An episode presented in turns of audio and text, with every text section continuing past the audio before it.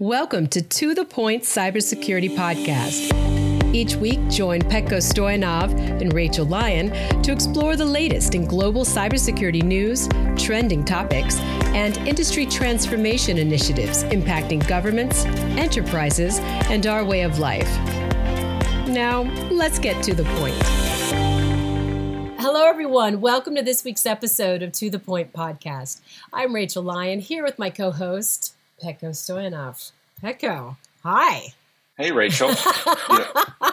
it's what. So, what are we going to talk about today? Ooh, this is. I, am kind of so excited. Yes, yes, yes, yes. So, uh, we're actually welcoming welcoming back to the podcast Matt Bianco. He's president of Fedway Consulting, Consulting and an expert on all things related to electric vehicles and charging integration within the U.S. federal government ecosystem and beyond. Um, and as you know, this is, this is such an exciting topic. Uh, it's so many questions and passionate points of view on, on how we as a society and, you know, with government leading the charge, transition to EV in the next decade. I mean, Matt, welcome back. This is going to be fun. I'm excited to be back. I was, uh, I was anxiously awaiting getting some updates so I could get back to you guys and join you again. So thank you for having me. Definitely. And so many updates. I mean, we were, before we got on the podcast, we were talking about – uh, you know, really just all the funding and, and initiatives and, you know, the, the holistic approach to try to, you know, how do you make this a reality, particularly within the government? And, and you've been having some really good conversations on where confusion lies. And I'd love if you could kind of dispel some of the, the confusion and myths that people are, are operating within.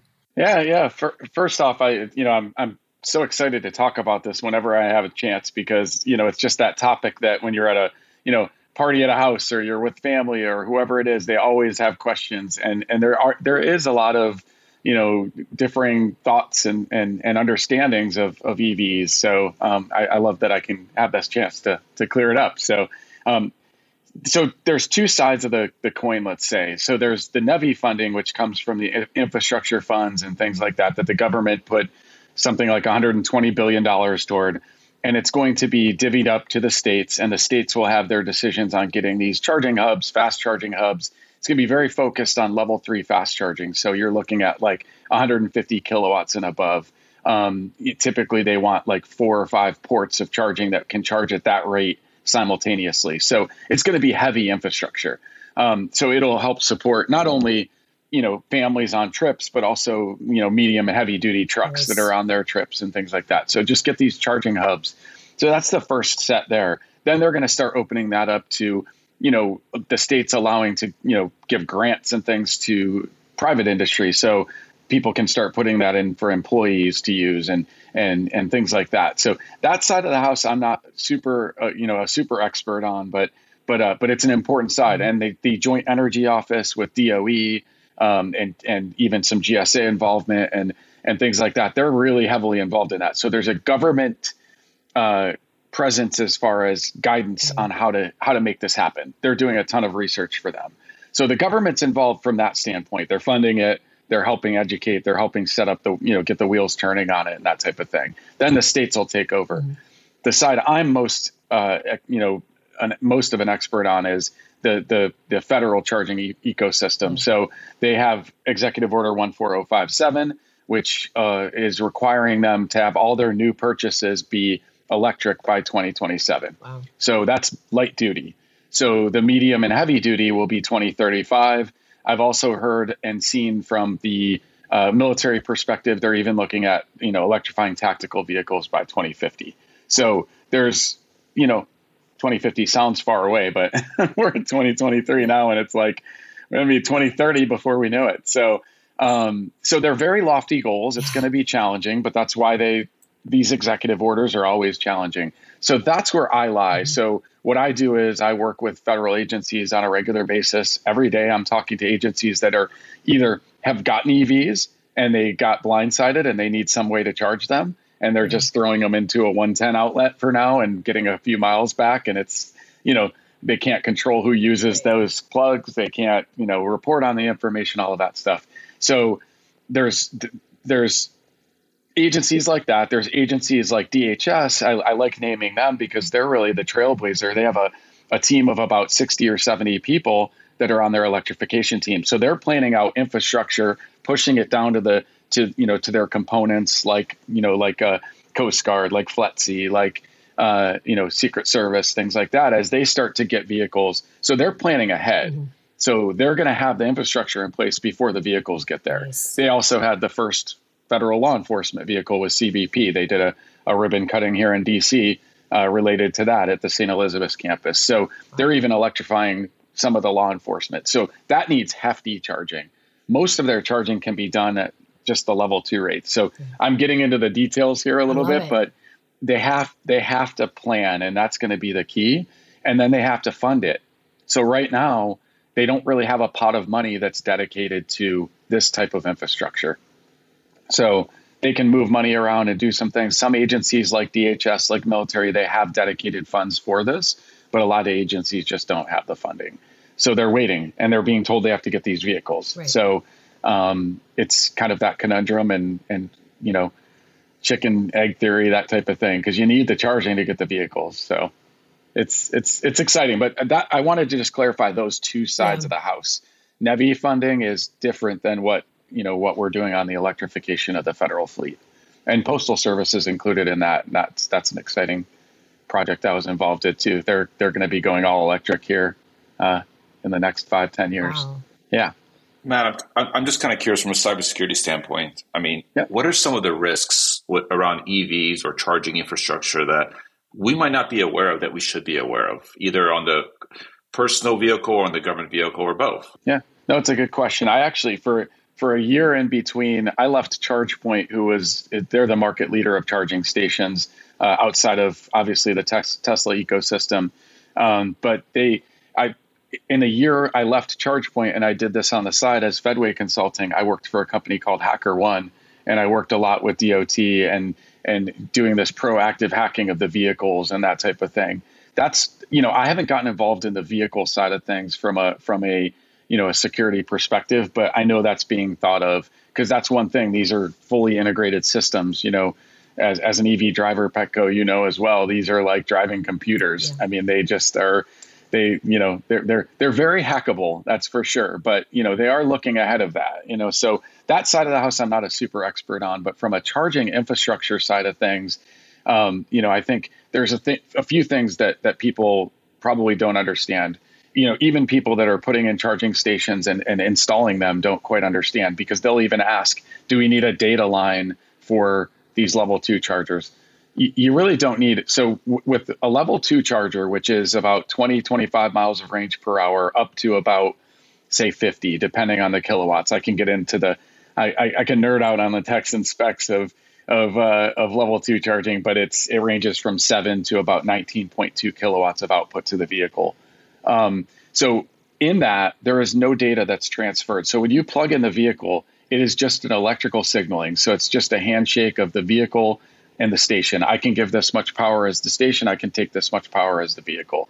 No data. So the data is all captured through a network charging station through an RFID process. So you're going to be tapping your RFID card that's associated to your fleet vehicle. You, you can anonymize the data within you know within the software that that's that's controlling all of this. And then you can set access policies based on those cards. So the fleet will have their cards, only that card can open that station mm. As you load them into the system. And then from a driver POV or personal vehicle, drive, they call them POVs, uh, personally owned vehicles versus government owned vehicles. So they start they are starting to open these up to personally owned vehicles. That person will have their own RFID card that they're using around town to log into stations and pay for charging sessions. So then they just start opening it up to these personal vehicles. Um, and I'm a big believer, not to digress a little bit, but I'm a big believer that let's use this infrastructure for personal vehicles too. You're putting the infrastructure in. Yeah. They're going to be using them at night mostly because they're going to they're you know drive their vehicle 30, 50 miles. They charge it in, you know, plug it in every night, yeah. and you know they don't need a fast charger.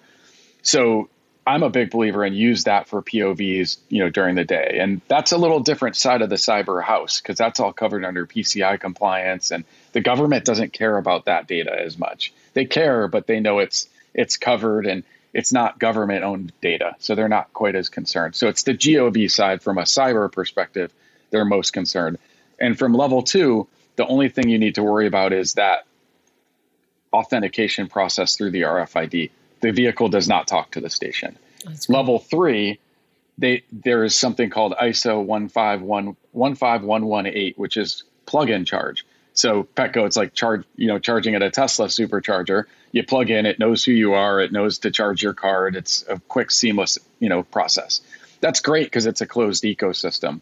But when you get into other chargers that are universal, now they're interacting with many different vehicles. So that's still not quite there yet. And the the cyber, you know, cyber risks really lie in that because now you're plugging it in, it knows everything about the vehicle you know, and and you know, you can also probably hack that to get into GPS data and, and that type of thing from where the vehicle has been and that type of thing. I'm sure there's lots of data that can be gleaned that way. So uh, that ISO 15118, everyone wants to be uh, compliant to that, but it's it hasn't really been implemented too much. So still with level t- three charging, for the most part, you're still using your RFID card at EVgo, Electrify America, ChargePoint stations, wherever it is, you're using your your account and your card to pay for the session, and and it's not really talking. And they all the last thought on cyber is they all connect via cellular. Mm. So typically, you don't want a hardwired connection, LAN connection to the station. You want to use that that cellular connection to, you know, be sure that there's no conduit to the networks and that type of. Matt, I just want to step back a little bit. So level one yeah. is just a regular 110 outlet that I might plug in, right? Correct. Level Correct. level two is kind of that dryer vent, you know, 240 volt that I might plug in. You know, correct. Uh, uh, not, adjusting for the amps and everything else, right? But that's right. the size of it. And then level three is the huge ones we see. Usually, we think of when we see the chargers for Teslas and others that are on the road mm-hmm. That will charge potentially like you know 20 miles a minute or something like that. You know, crazy. Yep.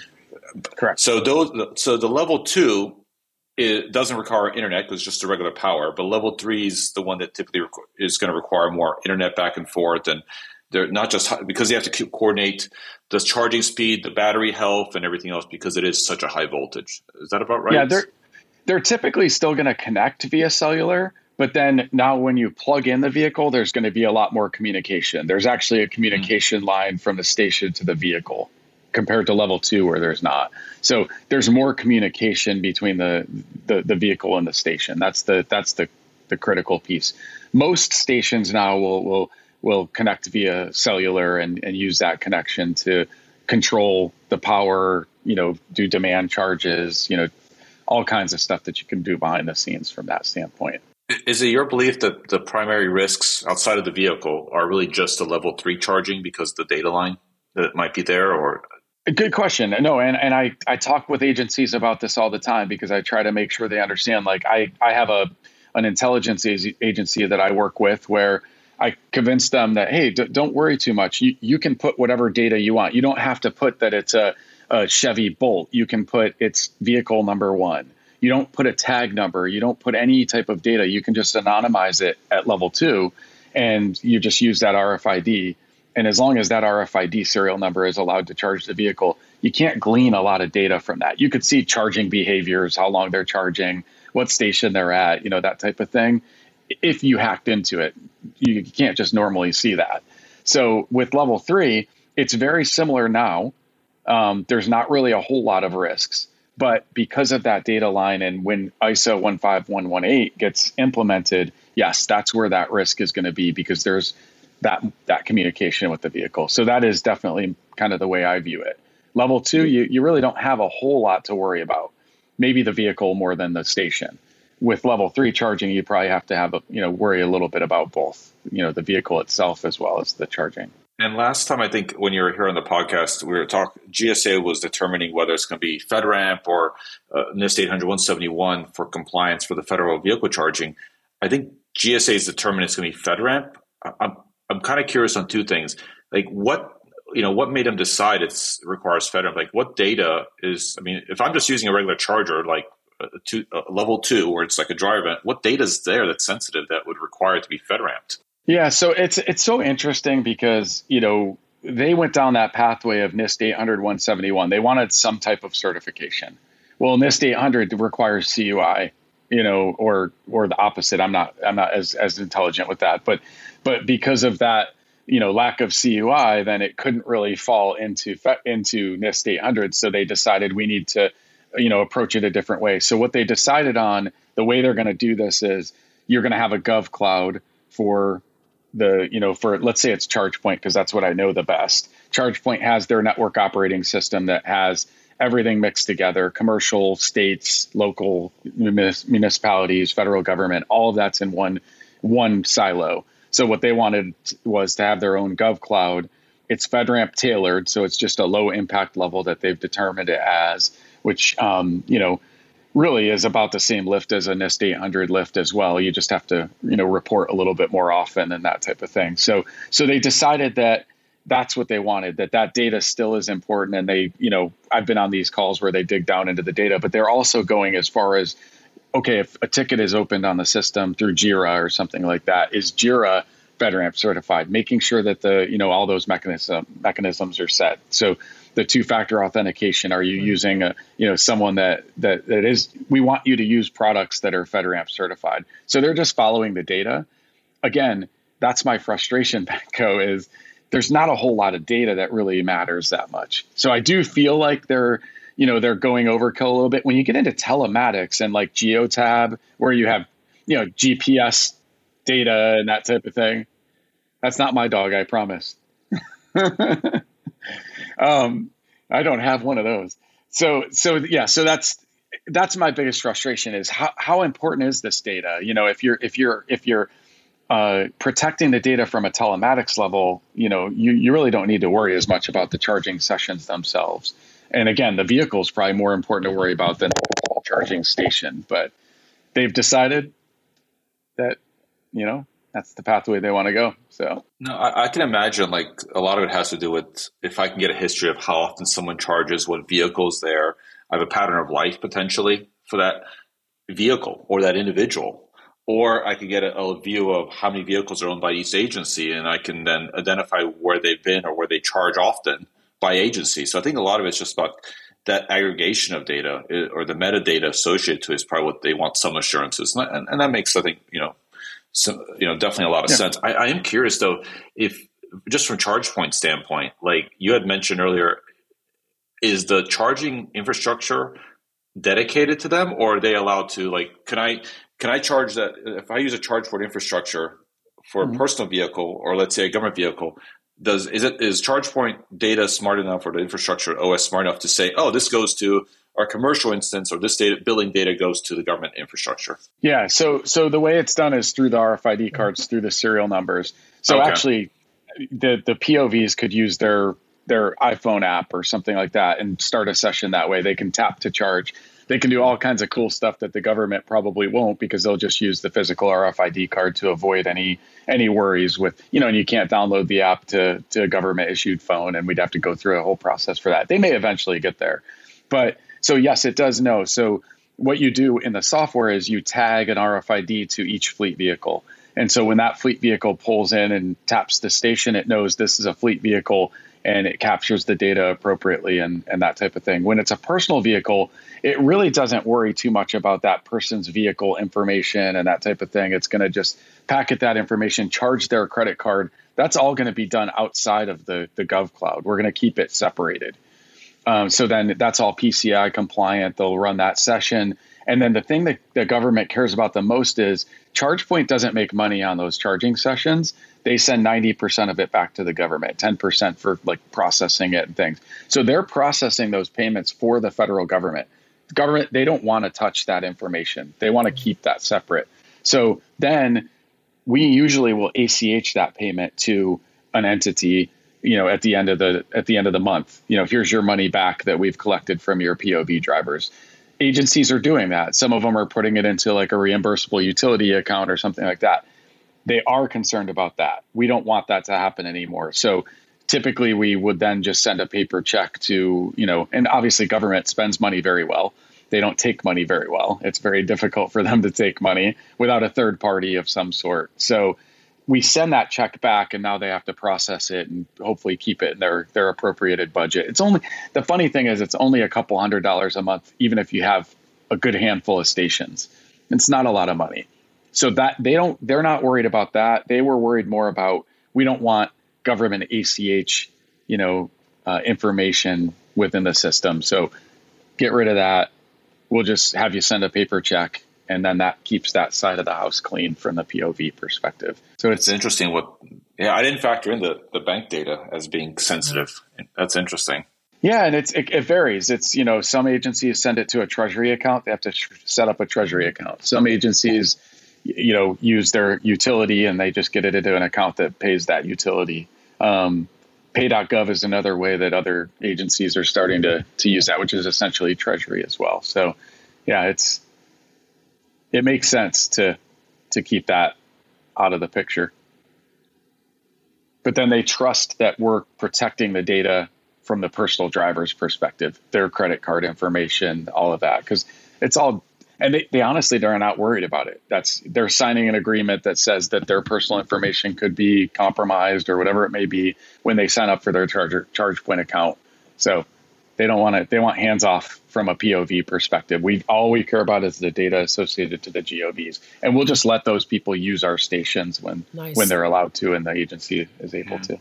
That, that was great insight. I, am kind of curious, like what other barriers or major obstacles? I mean, given that the Biden administration or we're trying is trying to electrify its whole 100 percent of its fleet, fleet by 2027, like what other major obstacles do you see, or do you think we're on track? Yeah. I mean, what role do you see companies like ChargePoint and and other, uh, mm-hmm. I guess, I think Apollo Sunguard and Beam and other ones playing in this securing, not just securing it, but getting to 100%. Yeah, I'm glad you brought that up actually, because so Fedway Consulting, after I left ChargePoint, then I worked for HackerOne for a year and then it got so busy, I decided, let me just go full bore with this charging stuff.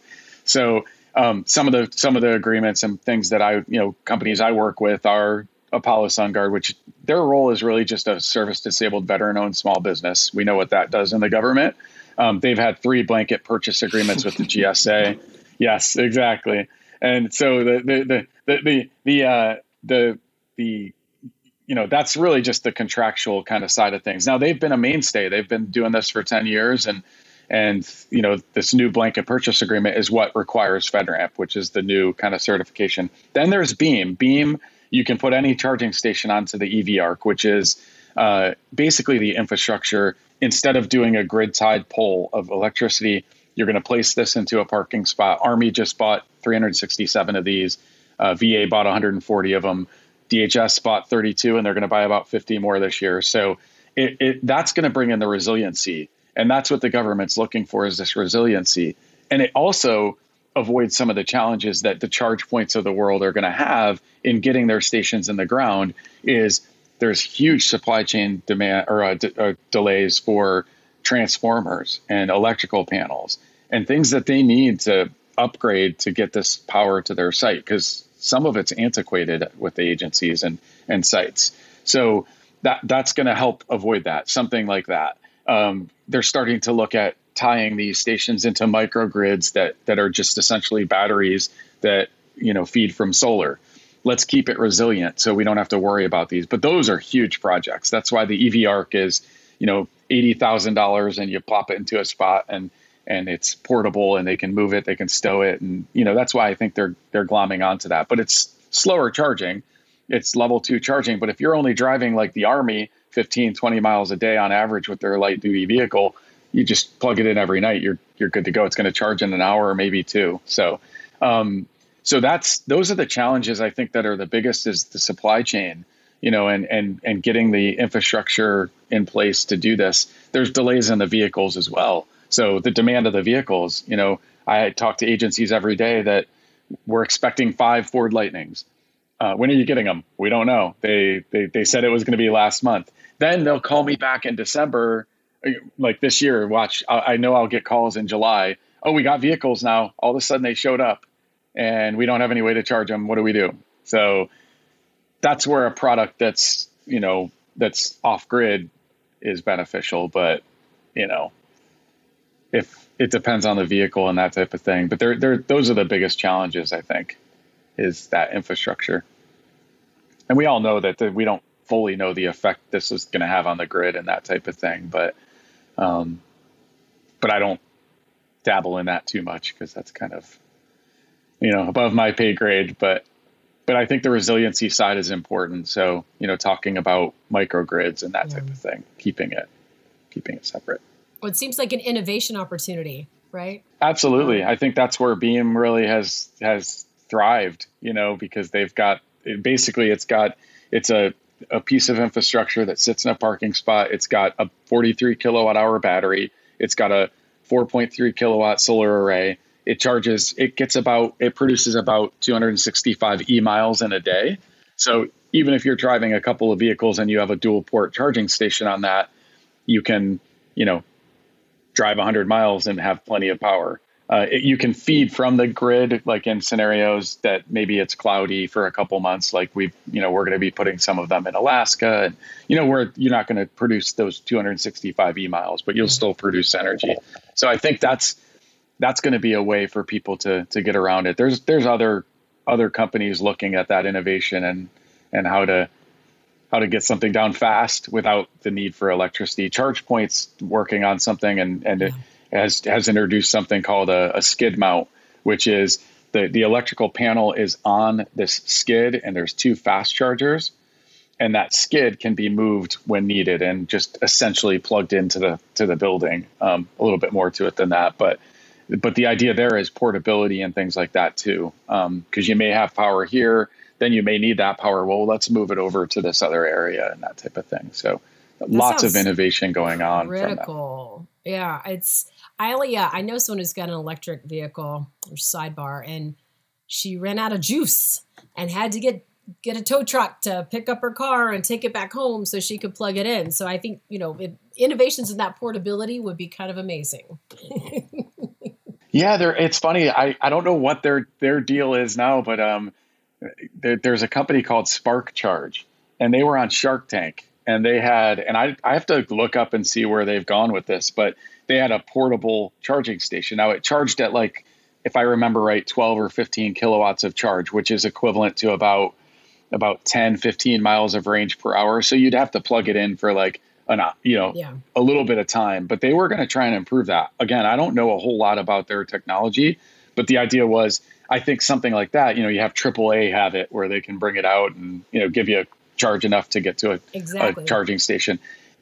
And, and, and it, it, takes time, you know, as an EV driver myself and Petko, you'll, you'll probably agree with this. The winter time is the toughest part you know, I drive from DC to upstate New York and I, I get probably only about 60, maybe 60, 70% of my, my available power. Now they have, you know, heating that they're working on to help with the batteries and that type of thing, you know, and some of the newer vehicles will help with that, but it's still, it's always going to have that effect. So if you're not really well versed and you just get the vehicle or, you know, you get into a predicament where you haven't planned your trip out, it could be challenging. It's going to get easier as all these stations go in. But can can I just ask too? I, I think, sorry, Petko, but I have to ask the solar question. Yeah. Is I mean, is is is that a pathway forward too? I mean, having little solar panels on the top of the car with the sun powering it or regenerating power. There there have been companies that have tried that. I just don't think they can generate enough power. They also had there was something called an electric highway at some point. I don't know if they were going to do that where you can have inductive charging as you drive. Wow. It just wirelessly charges, but you think of the infrastructure demand cost wise, yeah. maintenance wise. I mean, it's it's really kind of a little bit crazy. Even inductive charging in general, you know, it's it's it's got its limitations and things like got that. It. But but the solar panels, there is a company that tried that. I don't know where they ended up. They may they may still be working on it. I think it could supplement, yeah. but it wouldn't be it wouldn't create enough yeah. power right. to, you know, to to maintain. Gotcha. But it's a good thought. I think Fisker, one of the other brands, was actually putting solar panels on top of their car. But I know, I think the Cybertruck, from what I've seen, there's add-ons now that you can buy a solar array while you're stationary or camping and charge the vehicle at least. You know, that's awesome. Yeah. I don't know. I, have actually I, been I, fortunate. I've had great. I've had great range of my my Tesla. My, my issue I find is my driving, not the weather. so I hear you. Launching you know, off the, uh, uh, yeah, off the stop at the stoplights, launching off of that, that'll burn your battery pretty quick too. And going going 75, 80 and a 65, that's what I tend to do too. I, no, no, I wouldn't do that. they won't they won't find me. I'm not worried about that. but yeah, so the other thing to think about with all of this resiliency, and it popped in my head as we were going, um, is vehicle to grid. So there's a lot to learn about this. But like you look at the Ford Lightning, you know, it's got a pretty large battery. I don't know the text and specs from the vehicles. I should know it better than I do. But like my Tesla has a 100 kilowatt hour battery. I believe theirs is like 200 kilowatt hours. You don't get the efficiency because it's a bigger truck and things like that. So the the range is about the same, but the battery's bigger. Mm. But you they have a two 240 volt plug that you can actually feed back power and use it as a generator you know currently right now like if you if your power went out you were in texas and the grid went down or whatever you could plug your your Ford Lightning into your into your house and and feed it like that. So there's lots of really cool uh-huh. innovation from a vehicle perspective where it can do bidirectional charging and things like that, which will help support the grid ultimately.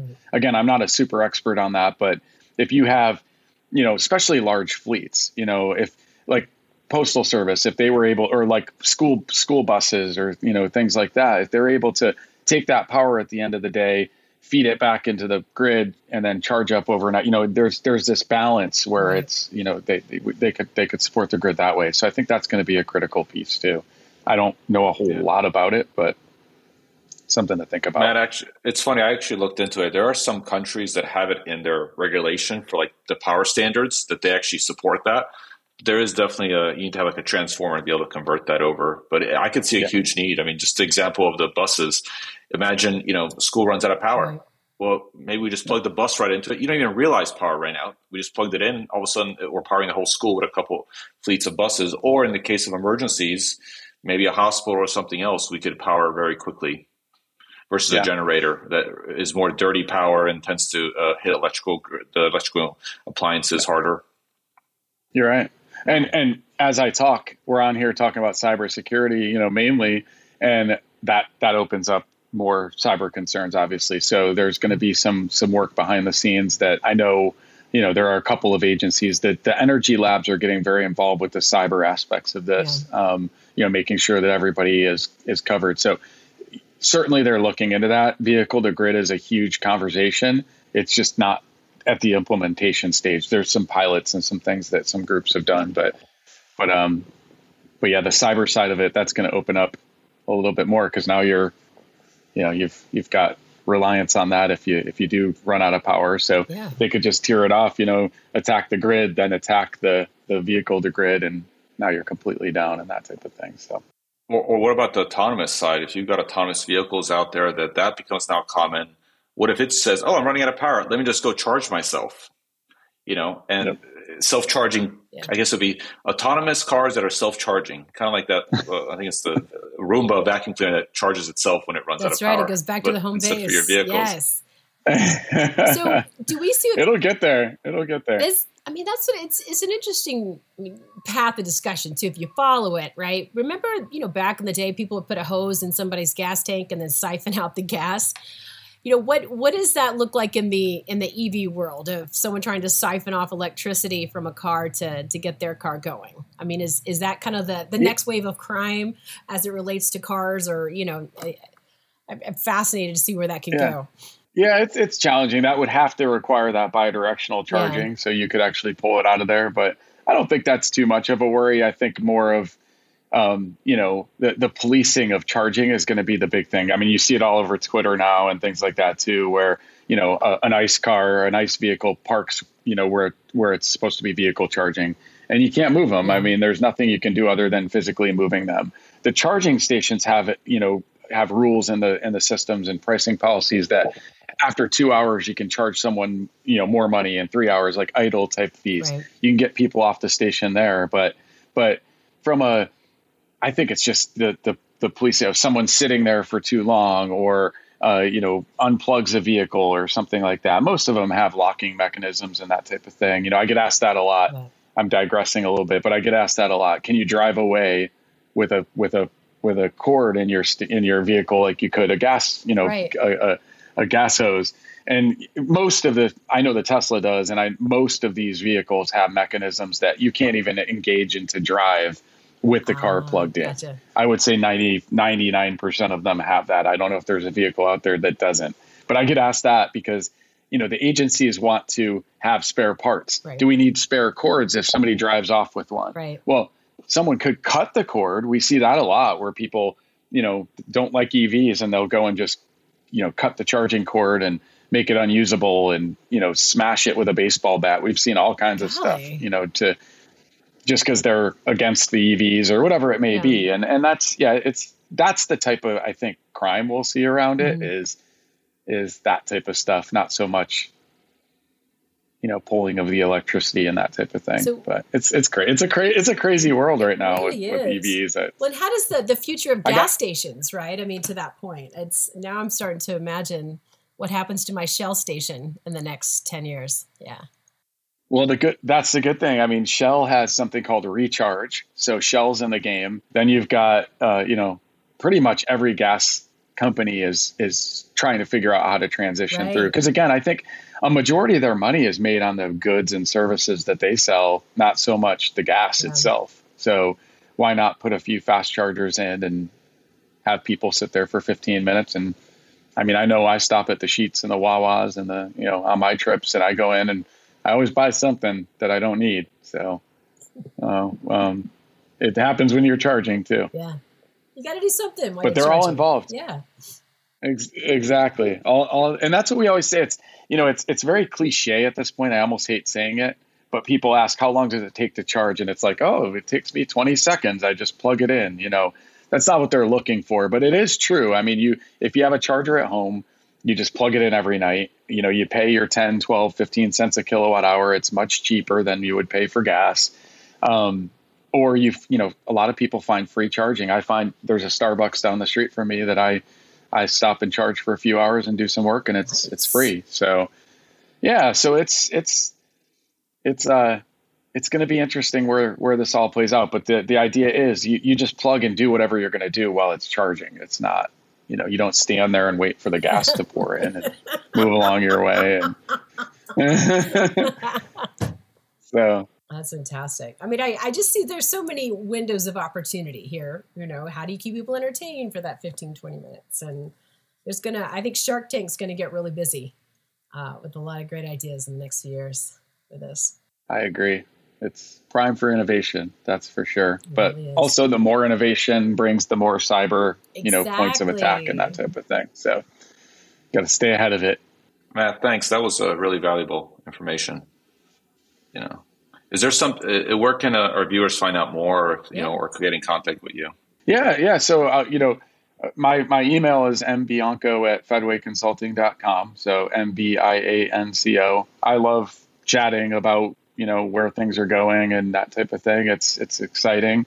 Um, and then from a from a ChargePoint perspective, you know their their website has if you want to learn more about levels of charging and different types of offerings. The nice thing about ChargePoint, not to to talk about one brand specifically, but they have home chargers and then they have level two, level three, and they then they have their their ultra fast charger that goes up to 500 kilowatts into a vehicle.